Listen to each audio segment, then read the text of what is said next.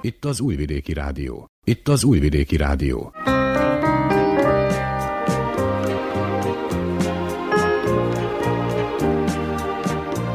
Egészségügyi mozaik.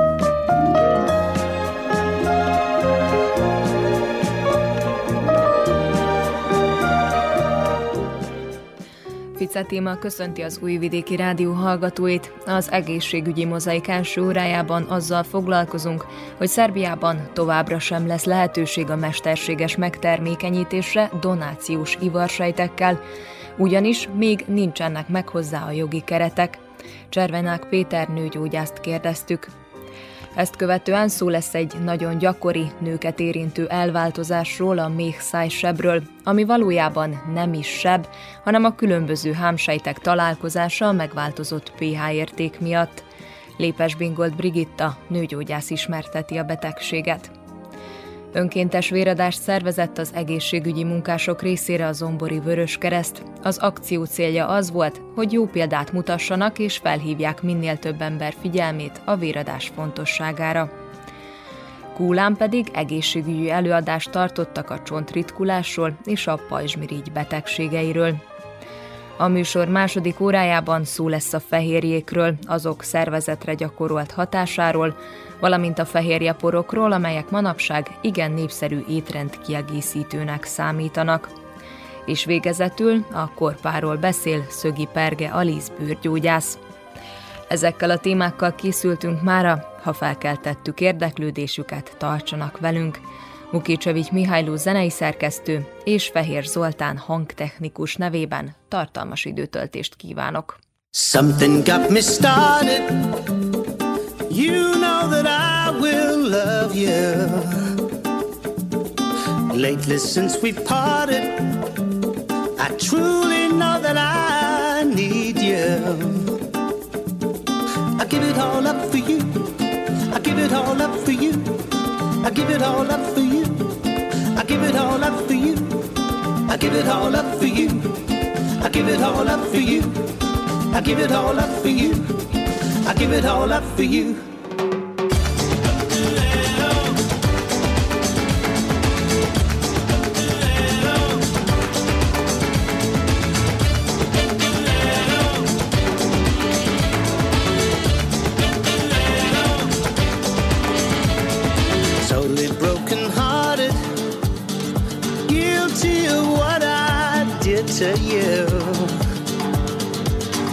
Since we parted, I truly know that I need you. Yes, I do, because I give it all up for you. I give it all up for you. I give it all up for you. I give it all up for you. I give it all up for you. Yes, I, I give it all up for you. Yes, I, I give it all up for you. Yes, I, I give it all up for you.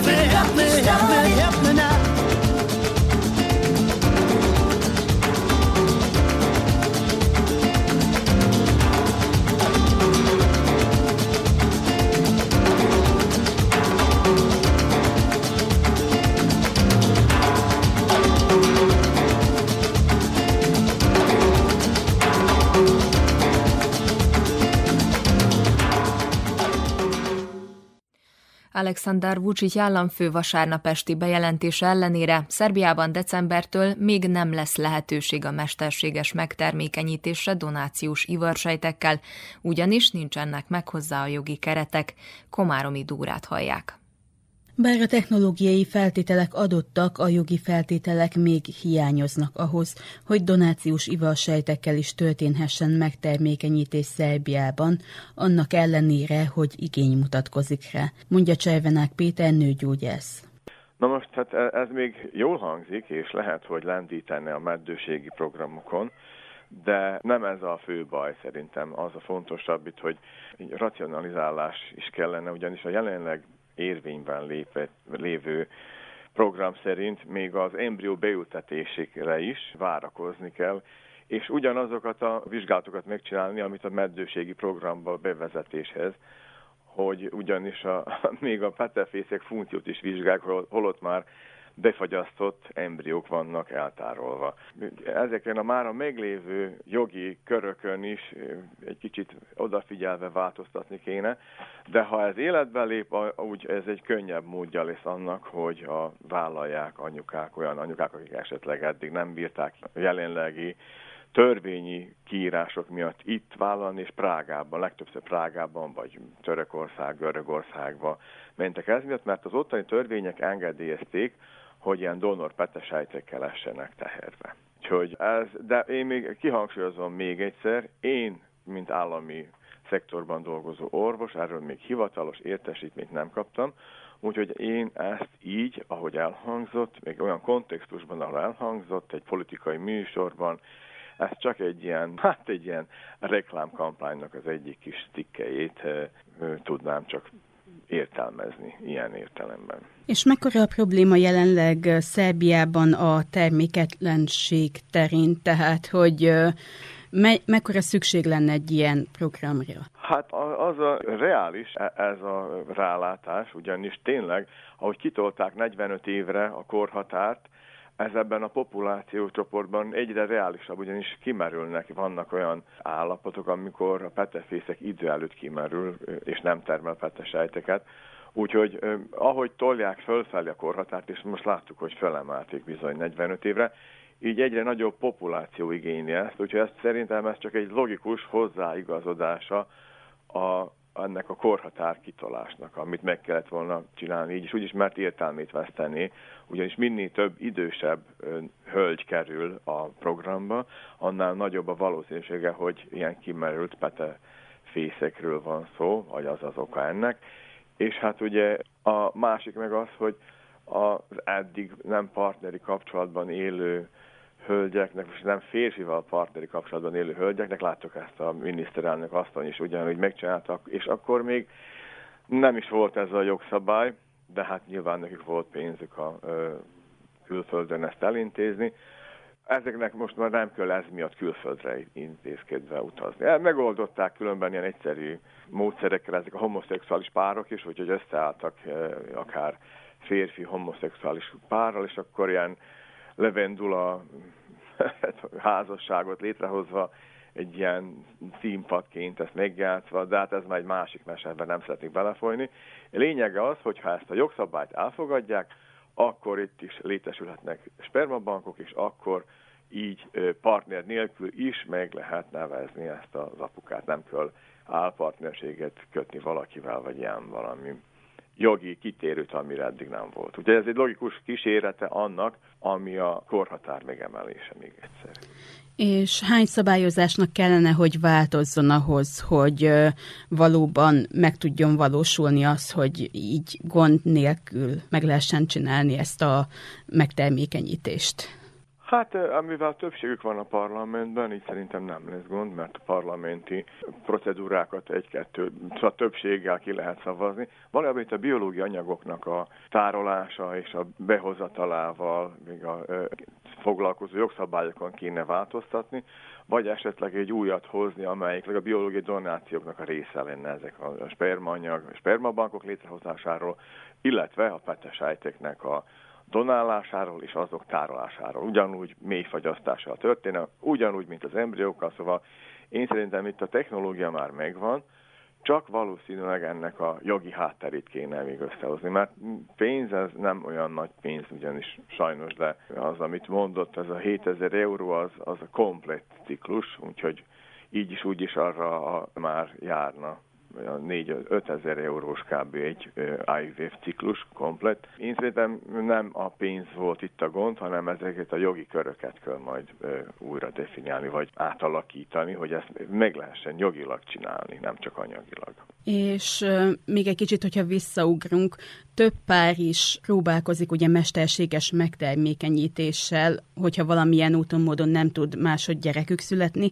Mi a, az eljárás jelenleg, hogyha valaki szeretne egy ilyen programban részt venni? Hát az első lépés az, hogy ki kell vizsgálni, hogy mi miatt van. És ez legtöbbször a nőgyógyász dolga, mert az első lépés, hogyha kiválasztott nőgyógyász egy ilyen alapvizsgálatot, a fertőzések, méhnyak esetleges fertőzéseit kizárva, egy spermogramot is kér, és amennyiben ez a spermogram is jó, úgy tovább léphetünk a méh alak változásának. Ultrahangos kép általában az már feltár sok mindent, de ha nem, a petevezeték átjárhatóságával vizsgálva már egy egész eh, behatároló képet látunk.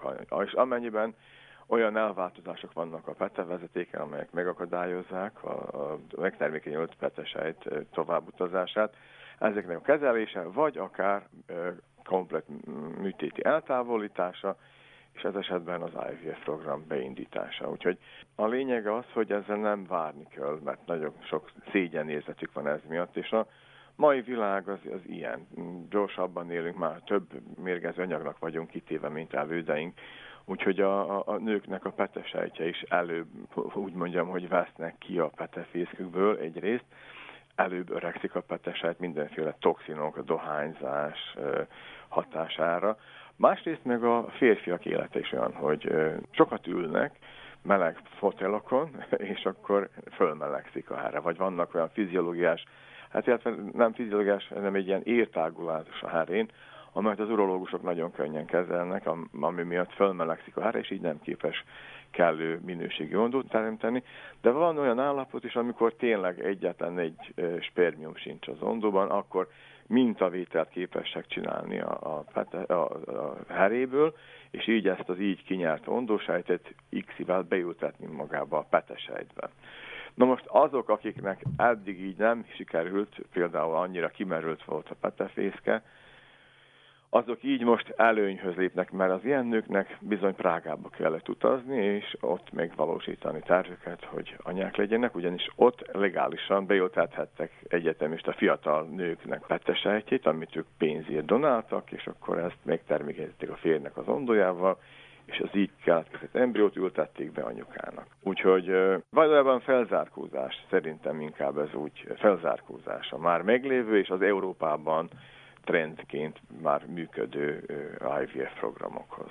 De akkor érdemes nem csak a nőknek különböző vizsgálatokra elmenni ilyen meddőség esetében, hanem a férfiaknak is, igaz? A meddőségnek legtöbbször akár 30%-a, egyharmada, akár férfi eredetű, és így igaz. És mindenki azt hiszi, hogy a nők, de valójában nem, és a nőknek a, a, a kb. a másik harmada, egy 20% kevert vegyes okokból, és van még mindig 10-15-20% is néha, amikor nem tudjuk az okát. Úgy a férfi partner, úgy a női partner egészségesnek tekinthető, és mégsem jön össze. Úgyhogy van itt több minden. Vannak még biztos olyan dolgok, amelyeket még nem is ismerünk, de az a lényege, hogy ezeket a dolgokat nem kell húzni. Így is úgy is anyaság már ki van tolódva már jócskán az egyetemi és a szakmai elismerések meg a úti pályák miatt, és ezért, ha egy mód van rá valahogy, ezt minél előbb vállalni, mert annál könnyebb is egy női szervezetnek valójában a magát a terhességet kihordani. Amennyiben a jogi keret is megoldódna, a tervek szerint a programban a 45 év alatti nők vehetnének részt majd, akiknek természetes úton nem lehet gyerekük, és nincs partnerük, vagy egészségügyi problémák miatt a partnerükkel nem lehet gyerekük.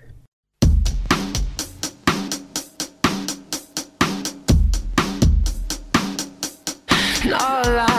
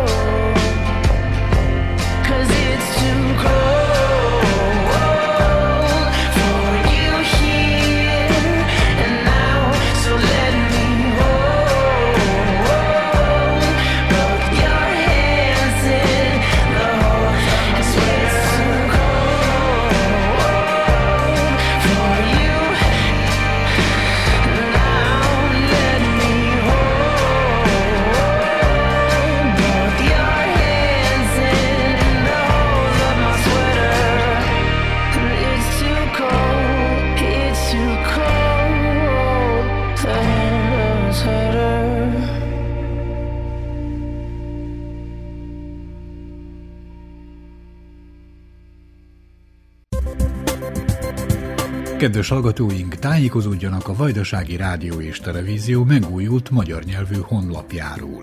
Címe www.rtv.rs per hu. Olvassák híreinket, jelentéseinket, hallgassák és nézzék letölthető műsorainkat.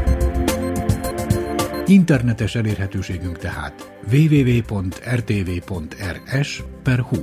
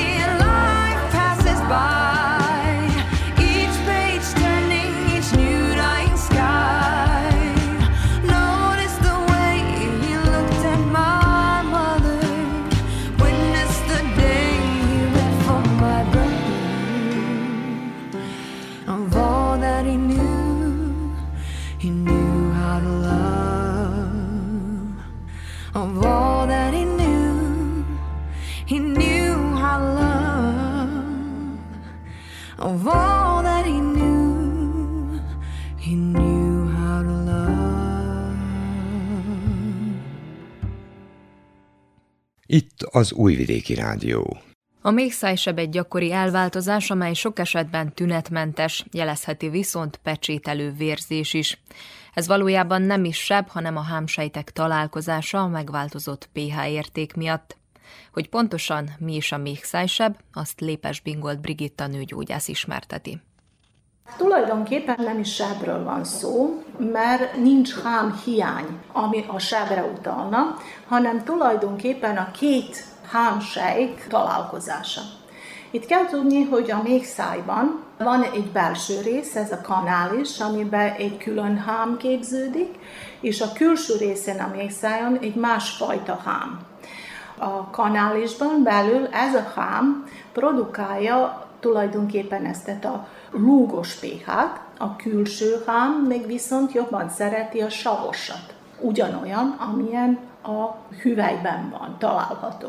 Mivel belső, ez a lúgos, többször fölboruló helyzet történik a hüvelyben, ezért ez a lúgos helyzet húzza belülről a cervikális kanálisból ezt a hámot kifelé, és ő egyszerűen átnövi, és mivel nem csak funkcióban másmilyen, hanem kinézetben is másképpen néz ki ez a hám, mink szabad szemmel is látjuk, hogy ez egy piros, duzzadt, puhább szerkezet a külső hüvelyfalán. És erre mondjuk azt, hogy egy pirosság.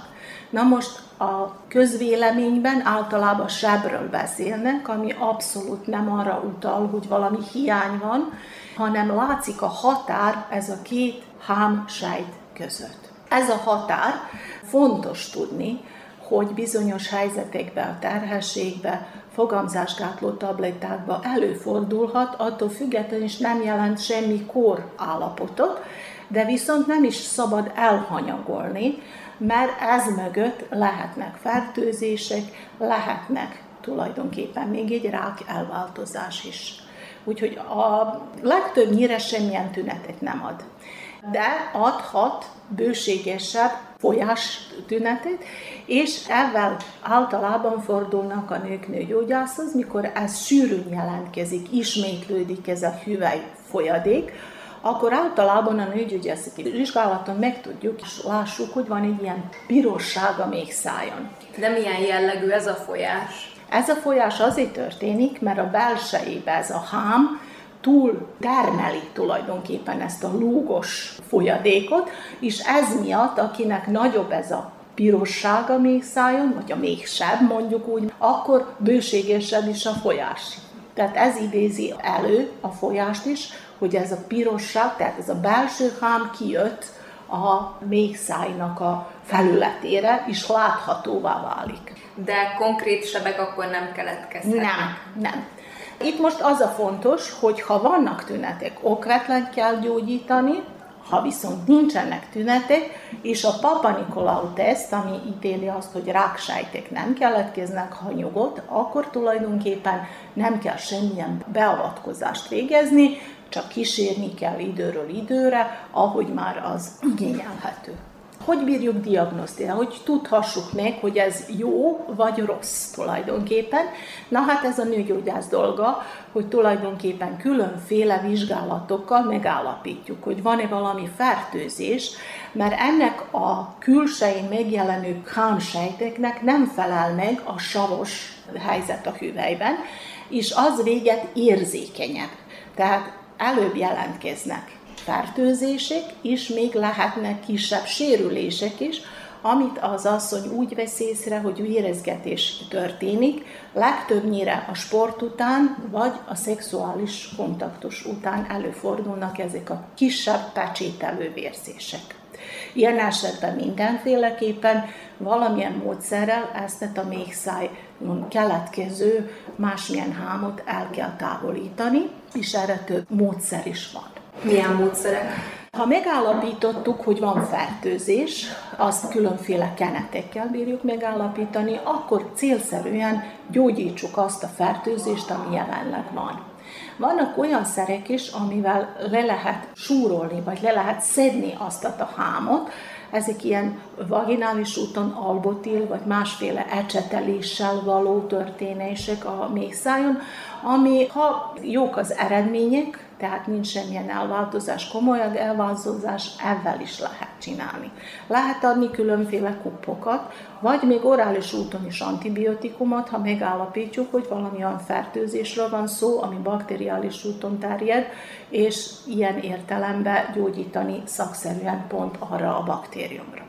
Ha ez mind nem sikerül, és továbbra is előfordulnak ez az erősebb fehér folyás, kontaktvérzés, arra külön fölfigyelünk, mert ez mögött előfordulhatnak és a rákelváltozások is, akkor lehet meccéssel elkülöníteni, vagy elválasztani ezt a részt. Vannak olyanok, amiket használunk, amiket én nem nagyon szeretek, ami csak leégeti, vagy lefagyassza, és avval még nem tudjuk, hogy tulajdonképpen mi van mögötte. Nem vagyunk képesek elküldeni a patológushoz, aki majd megállapítja, hogy mi az, amit eltávolítottunk, és hogy sikerült egy teljesen eltávolítani, mert nagyon fontosak ezek a határvonalak, amiket meg tudunk kísérni. A patológus kijelenti, hogy a határvonal tiszta, akkor az azt jelenti, hogy a bizonyos elváltozott sejtek nem mentek mélyebbre és ebből kifolyólag én általában, ha arra kerül sor, akkor ezt a Loop, illetve a rádió magasfokú rádiófrekvenciás géppel eltávolítom ezt a, a méhszáj, jön ezt az elváltozás. A lézert mondom, nem alkalmazom, abban van a lézer, de én gondolom, hogy ha csak leégetem azt a sebet, vagy azt a pirosságot, akkor tulajdonképpen nem kapom a teljes diagnózist, hogy mi, mi is az, amit eltávolítottam. Én mondjuk az ecsetelésről olvastam, hogy azt annyira nem ajánlják, mert hogy azt is sokszor meg kell ismételni, illetve nem biztos, hogy a leghatékonyabb eljárás azt akkor adjuk, ha például nincs ok arra, mert mégis ez a let's loop az egy beavatkozás, komolyabb, de hát ha csak pirosság van, és nincs nagy tünet, és avval is lehet, vannak ilyen vagina kuppok, amiket rakunk, tehát nem klasszikusan ecsetáljuk, mint hogy jön az ordinációba, és mink kezeljük, hanem ezeket a kuppokat fölhelyezi, amivel megbénítsuk, vagy lesúroljuk azt a részt a méhszájon, ami, ami nem oda tartozik. Mert mondom, ha az kijön, az a hám, és az érzékenyebb, és nem kezeljük, és ha nem csinálunk semmit, időben jelentkezhetnek más elváltozások is a sejteken. Mennyire gyakori az manapság, vagy hogy gyakori mondjuk, mint tíz évvel ezelőtt? Az időben ez nem változott szerintem, de nagyon gyakori. Látom, úgyhogy ritka az a még száj, hogy úgy mondjam, egy a tízből, ami nincs ez az elváltozás általában látjuk, azért, mert a manapság, tehát minden nő, aki vaginális úton szült, ez már van, mert soha a méhszáj többet nem húzódik vissza, tehát egy vaginális szülés után ez mindig látjuk ezt a pirosságot a mészájon. A nők, akik szedik rendszeresen a fogamzásgátlót, szintén az esztrogén szint véget látjuk, de ez nem kóros. Egyszerűen ezt a, látjuk itten, és kezelésbe vesszük, hogy nehogy fertőzésre adja magát ez az elváltozott hám, ami itt most egy kicsit kóros helyen lett. És itt esetleg kell a megelőzés és odafigyelni, tehát hogy valaki mondjuk használ néha valamilyen gyógynövényes kúpot, vagy nem kell vele semmit se csinálni, csak hogyha már valamilyen kóros elváltozást észlelnek. Én általában javasolom az olyan készítményeket, ilyen probiotikum készítményeket, legtöbbnyire azt, ami ezt a tejsavat, meg a glikogén tartalmaz. Az csökkenti a pH-t, az azt jelenti, hogy savos pH-t képez a hüvelyben, és ezen keresztül ennek a hámnak, aki ki akarna jönni, nem megfelelő a helyzet a hüvelyben, és ezzel gátolhatjuk a gyorsaságot, hogy kijöjjön az a hám, illetve gátoljuk azt, hogy abszolút kijöjjön, mert a hüvelybe egy bizonyos savos pH van. Ez nem csak a méhszáj elváltozásokra hat, hanem arra is, hogy a hüvely nem annyira érzékeny már magába véve a különféle fertőzésekre. Visszajöhet ez a probléma? Sajnos igen, megint, ha mondjuk rá egy szülés után ez van, eltávolítjuk, megcsináljuk, előfordulhat, hogy a következő szülésben, és ha megint mondjuk rá a hüvelyben nem lesz megfelelő savos pH, akkor az a hámsejtek vándorolnak kifelé, úgyhogy legtöbbnyire kigyógyítsuk teljesen, de nem kizárt az az eset se, hogy az, ha nem fogjuk befolyásolni a hüvelyt, hogy jó, egészséges legyen, hogy az újra kiújulhat. És akkor erre valójában a táplálkozásunk is kihat akkor, ugye?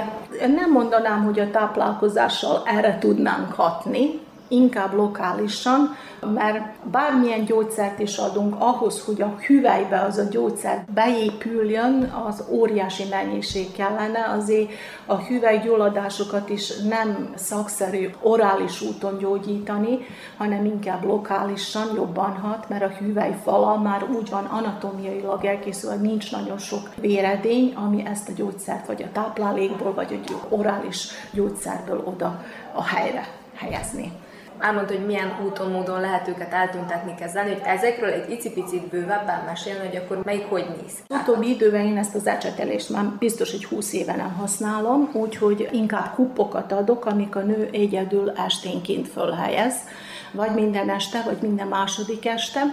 Ami a lézeres kezelést illeti, arra altatás nem szükséges, de minden esetre jobb. Én nem csinálom a lézerkezelése erre a problémára, más problémákra természetesen használom a lézert, de erre a problémára én legsűrűbben ezt a rádiófrekvenciókat használom, és arra igen altatással szeretem csinálni, mert akkor biztos vagyok abban, hogy én is nyugodtabban meg tudom csinálni az egész beavatkozást, nőnek nem fáj, és egy rövid altatás, 10-15 perces altatás, eljön a szakorvos, altatorvos, aki erre elkészült, és problémamentesen zajlana le ez a beavatkozás. Néha szükséges varni is, néha vérezik, tehát van több probléma, ami előlátható, úgyhogy én gondolom, hogy jobb, ha altatás közben zajlik le ez a beavatkozás. De egyébként nem nagy beavatkozás, bejön egy órát, két órát, itt van, kísérjük a vérzés mennyiségét, és ha teljesen fölébred, akkor megy haza. És utána hány napig tart még, hogy rendbe jöjjön? Előfordulhat nagyobb, kisebb vérezgetés utána, nagyobb nem lenne jó, mert akkor az azt jelenti, hogy valami komplikáció lépett föl, de általában olyan folyás, olyan vizenyős folyás, tehát mindegy seb gyógyulás, mert azt tulajdonképpen, ha megcsinálom, akkor én tényleg egy sebet csinálok, mert a felső hámot le kell szedni, és egy új hámsejtek kell, hogy felszaporodjanak, és egészséges hám képződjön külsőleg. És mennyi ideig tart, hogy ez az új hámsejt kialakuljon? Két-három hét körülbelül, átlagban. De ez is minden ember másmilyen, tehát van, akinek egy hét alatt benől, van, aki egy hónapig is így vérezget, még nem akar belőle, tehát egy individuális a nőtől a nőig, hogy hogy történik, de átlagban egy-két hét kell, hogy ez teljesen becsukódjanak. És gondolom, hogy ebben az időszakban akkor kerülni kell ugye a szexuális életet, vagy akár mondjuk a menstruációs kejheket.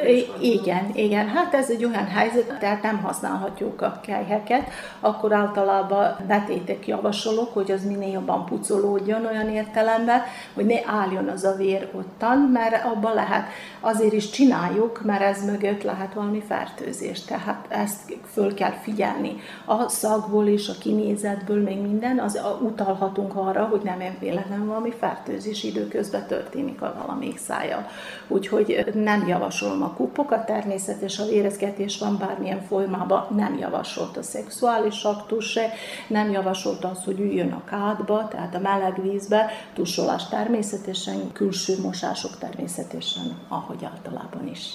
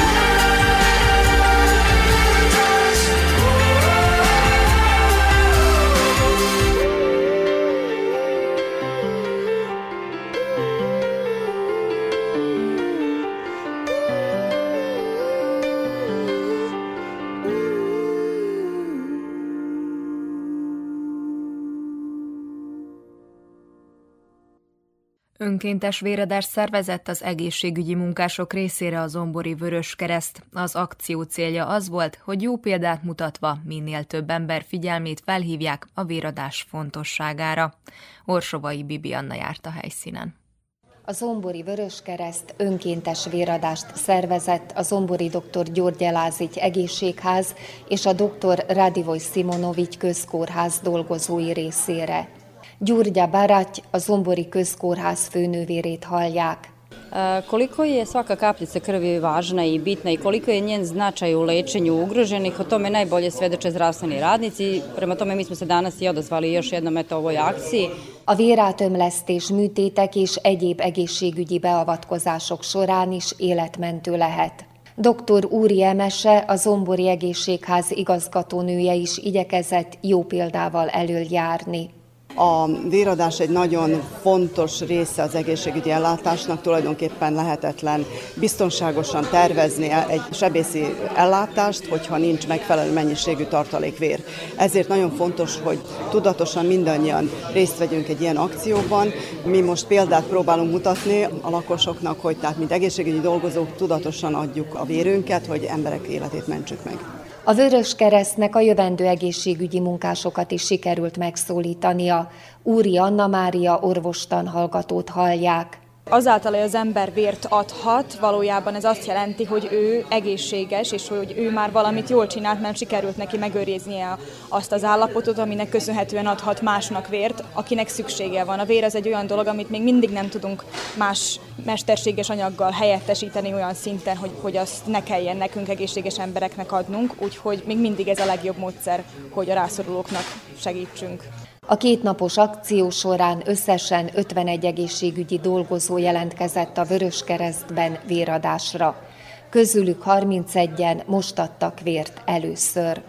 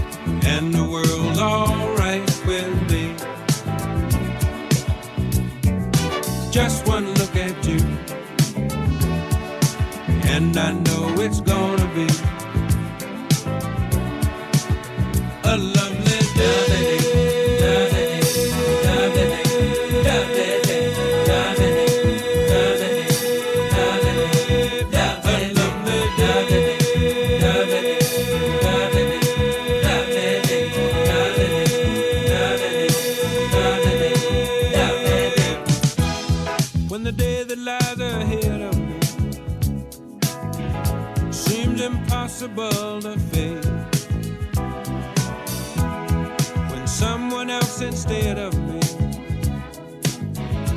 always seems to know the way. Then I look at you,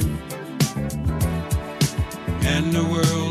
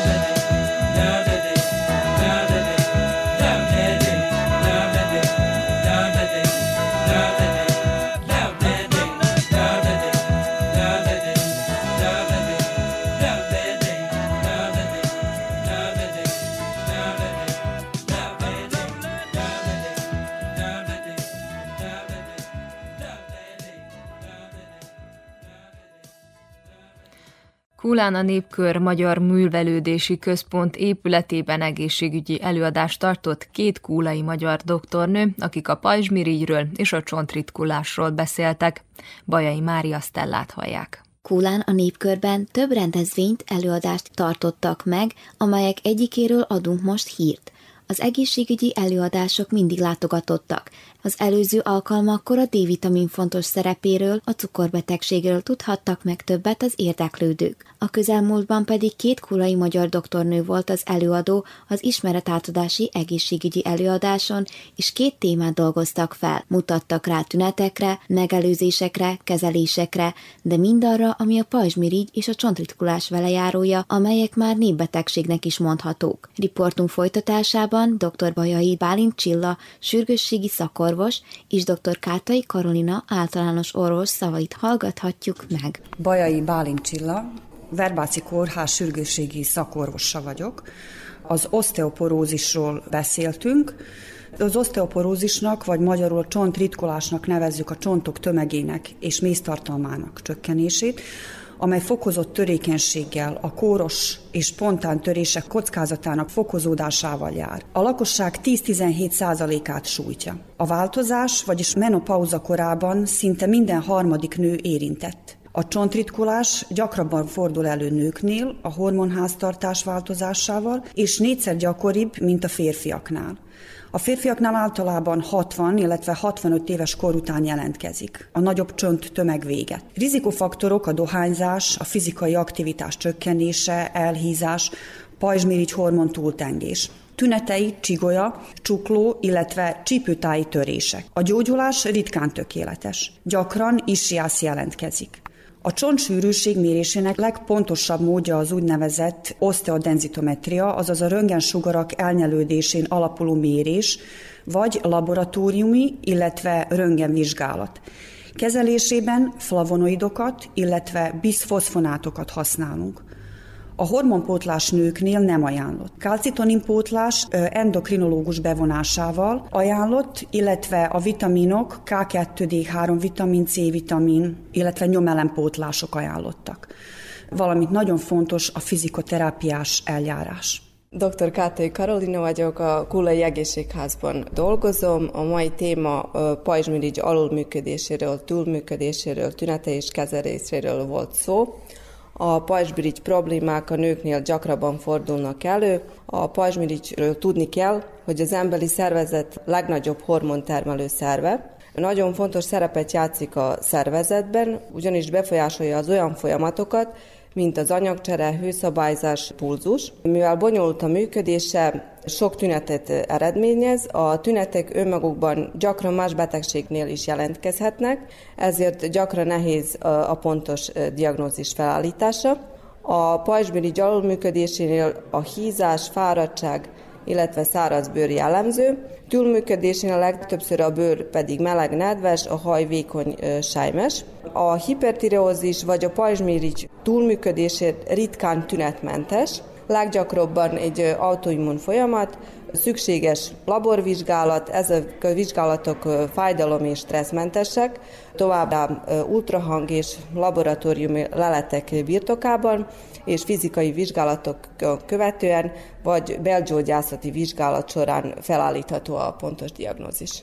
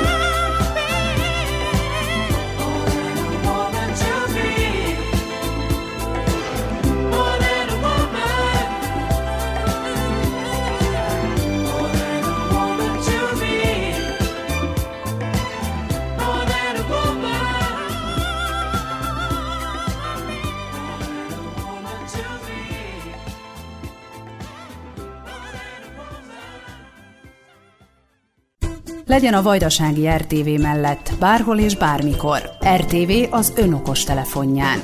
Értesüljön azonnal a legfontosabb hírekről. Nézze és hallgassa műsorainkat, amikor önnek megfelel. Tájékozódjon műsorkínálatunkról. A Vajdasági RTV mindenhol és mindenkor önnel. Az Android alkalmazás az rtv.rs honlapon érhető el.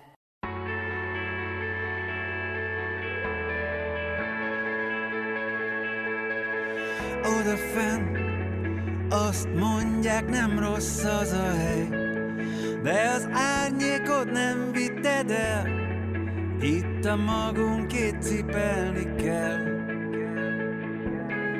Oda fent, a bárány felhők foltosak.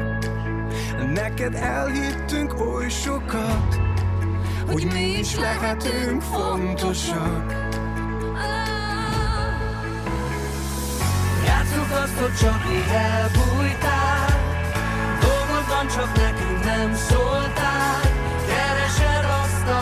éjszaka elpakol Mentél meg a végén máshol mi álmunkban. Eltévedt angyal, aki épp rajtunk Hova tűntél, mondd? Tudtad rég, miért nem stimmel a könyvben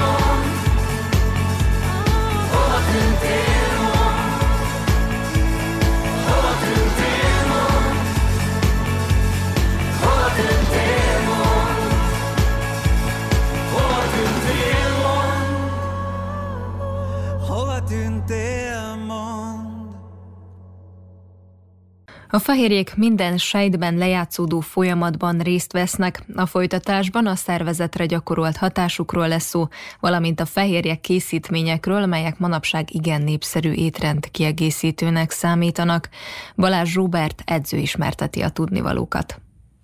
Nem mennék bele részletesen a kémiai és biológiai részébe az egésznek, de röviden mégiscsak elmondom. Tehát a fehérjék vagy proteinek egymáshoz kapcsolódó aminosavak láncai, ezeknek a kialakulásában 20 aminosav vesz részt, ezeket még más néven fehérje alkotó aminosavaknak is hívjuk. Legfontosabb biológiai szerepe pedig az, hogy minden sejtben lejátszódó folyamatban részt vesz. Ez alatt értjük a sejten belüli szállítás, mozgatás, a sejtek közti információk átadását. Tehát egy fontos dolog ahhoz, hogy megfelelően tudjon működni a szervezetünk. A mi esetünkben ezt úgy fordítanám le, hogy nagyban hozzájárulnak az izomtömeg növekedéséhez, és a fenntartásához. Na most több helyről is be tudjuk ezeket vinni, fel is sorolnám azokat az ételeket, amelyek tele vannak fehérjével, mint például a tojás, vagy bármilyen húsféle, tejtermékek, hüvelyes, olajos magvak. De létezik egy gyorsabb és egyszerűbb módja is ennek az egésznek, ilyenkor jönnek képbe a táplálékkiegészítők, a mi esetünkben a fehérjeporok. Ezek közül rengetegféle van, mint például a tejsó fehérje, a kazein, a marha fehérje, rizsfehérje, tojásfehérje, por, és így tovább számtalan készítmény közül választhat az ember, annak megfelelően miért szeretne. Egy 70-80 kilós ember esetében az átlagos napi fehérje szükséglet körülbelül 55-60-70 g fehérjét jelent, nagy vonalakban mondtam csak, tehát a fehérjékben gazdag ételek, vagy csak maga a protein megfelelő mennyiségének a bevitele nagyban hozzájárul az egészség megőrzéséhez. Ezért, ha valakinek nem áll módjában rendszeresen étkezni, akkor talán megoldást tud nyújtani egy ilyen táplálékkiegészítő por. Azt ajánlom, hogy legelőször egy szakember véleményét kérjük ki, mielőtt bármiféle proteint vagy más táplálékkiegészítőt vásárolnánk, de mindenképp érdemes elgondolkodni rajta, mert leegyszerűsíti az étkezésünket. Bármiféle szervi megbetegedés jelenlétekor mindenképp konzultálni kell a házi orvosunkkal, de ezek a készítmények biztonságosak és diétásak, tehát akár még cukorbetegek is bátran használhatják, persze amennyiben olyan port vásárolunk, ami értelemszerűen nem tartalmaz cukrot. Ooh, baby, I love your way every day, yeah, yeah.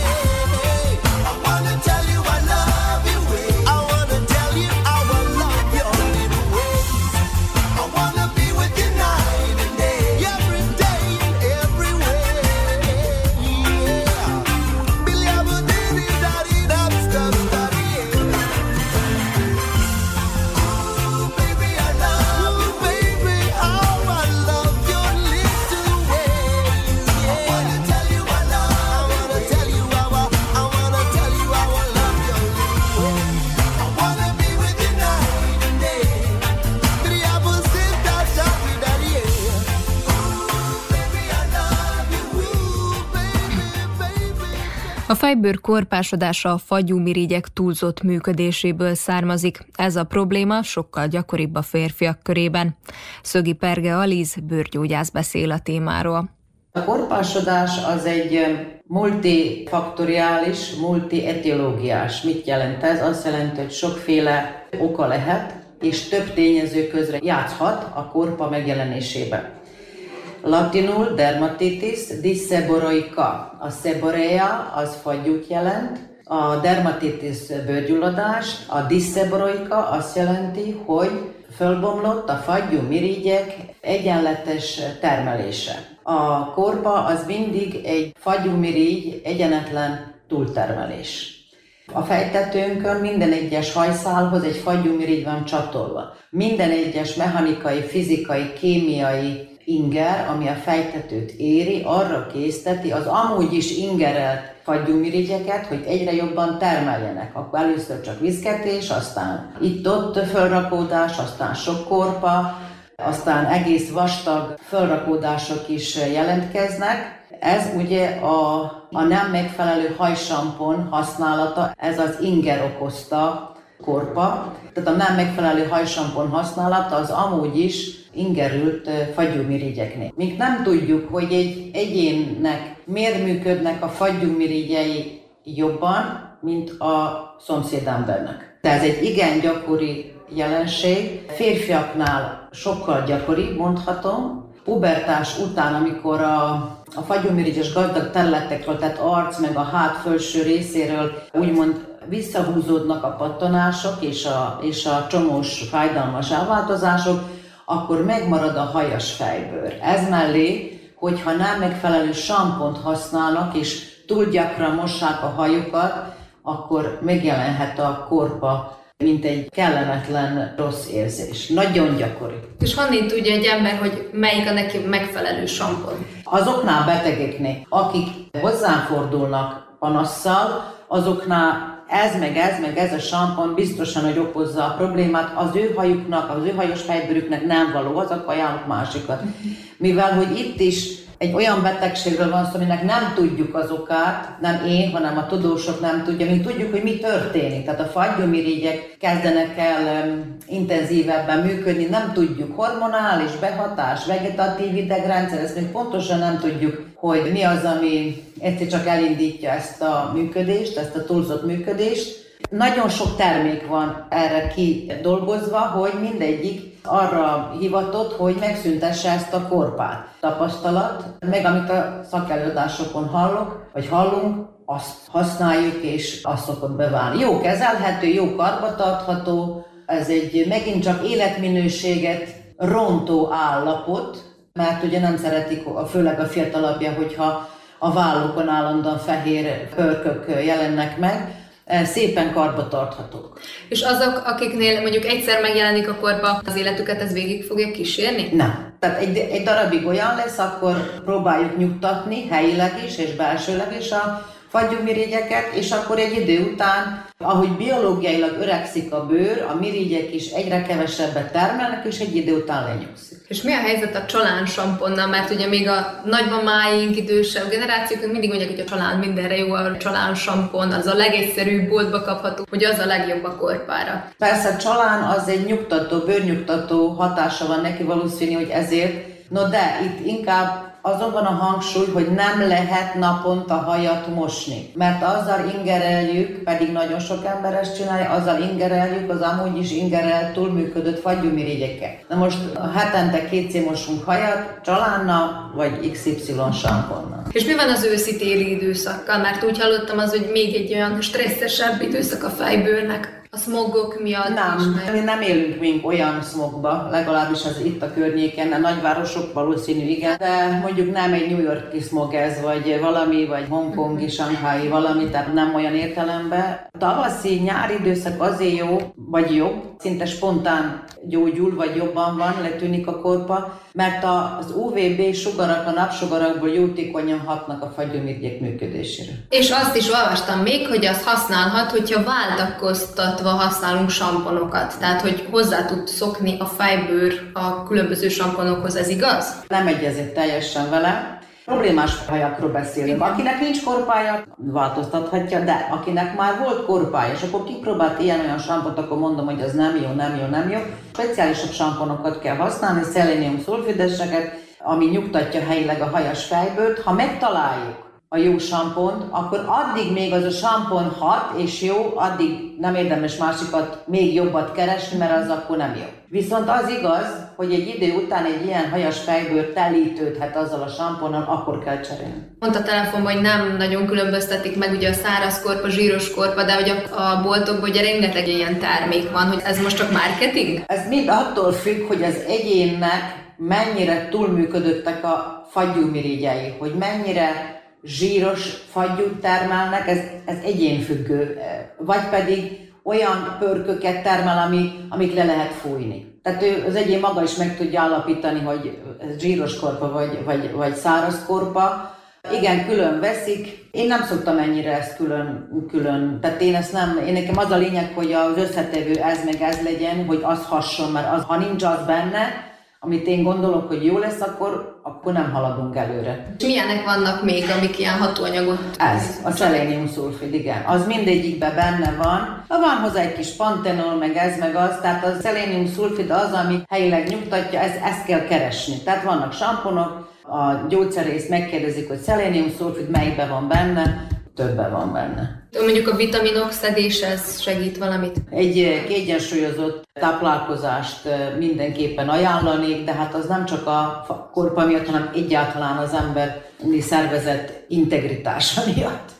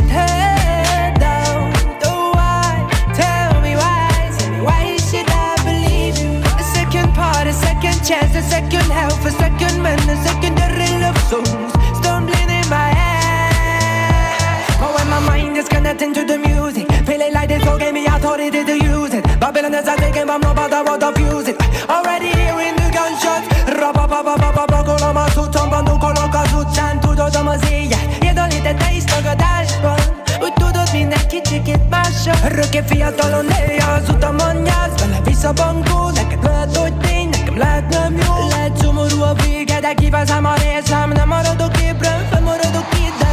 Oh, sokan elmentek, magamat tettem hozzá, amit bekepelezek. Flowban vagyok, még a felek, én nem megyek el. Sziasztok gyerekek! Leaving at the back door. Leaving to the back rooms. Get you feeling far from home. It's time to do it backwards. I got you slipping through that hole. Stripped down to the bones. Closing door.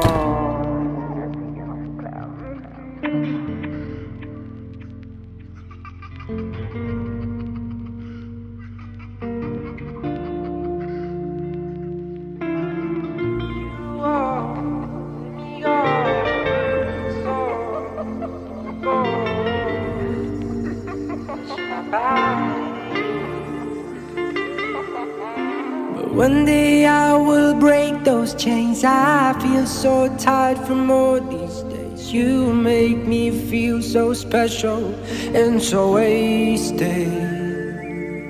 You make me feel anxiety rushing through my body. She only wants to hold me. Quando a metà mi da solo, aminda ciò che keeps a day.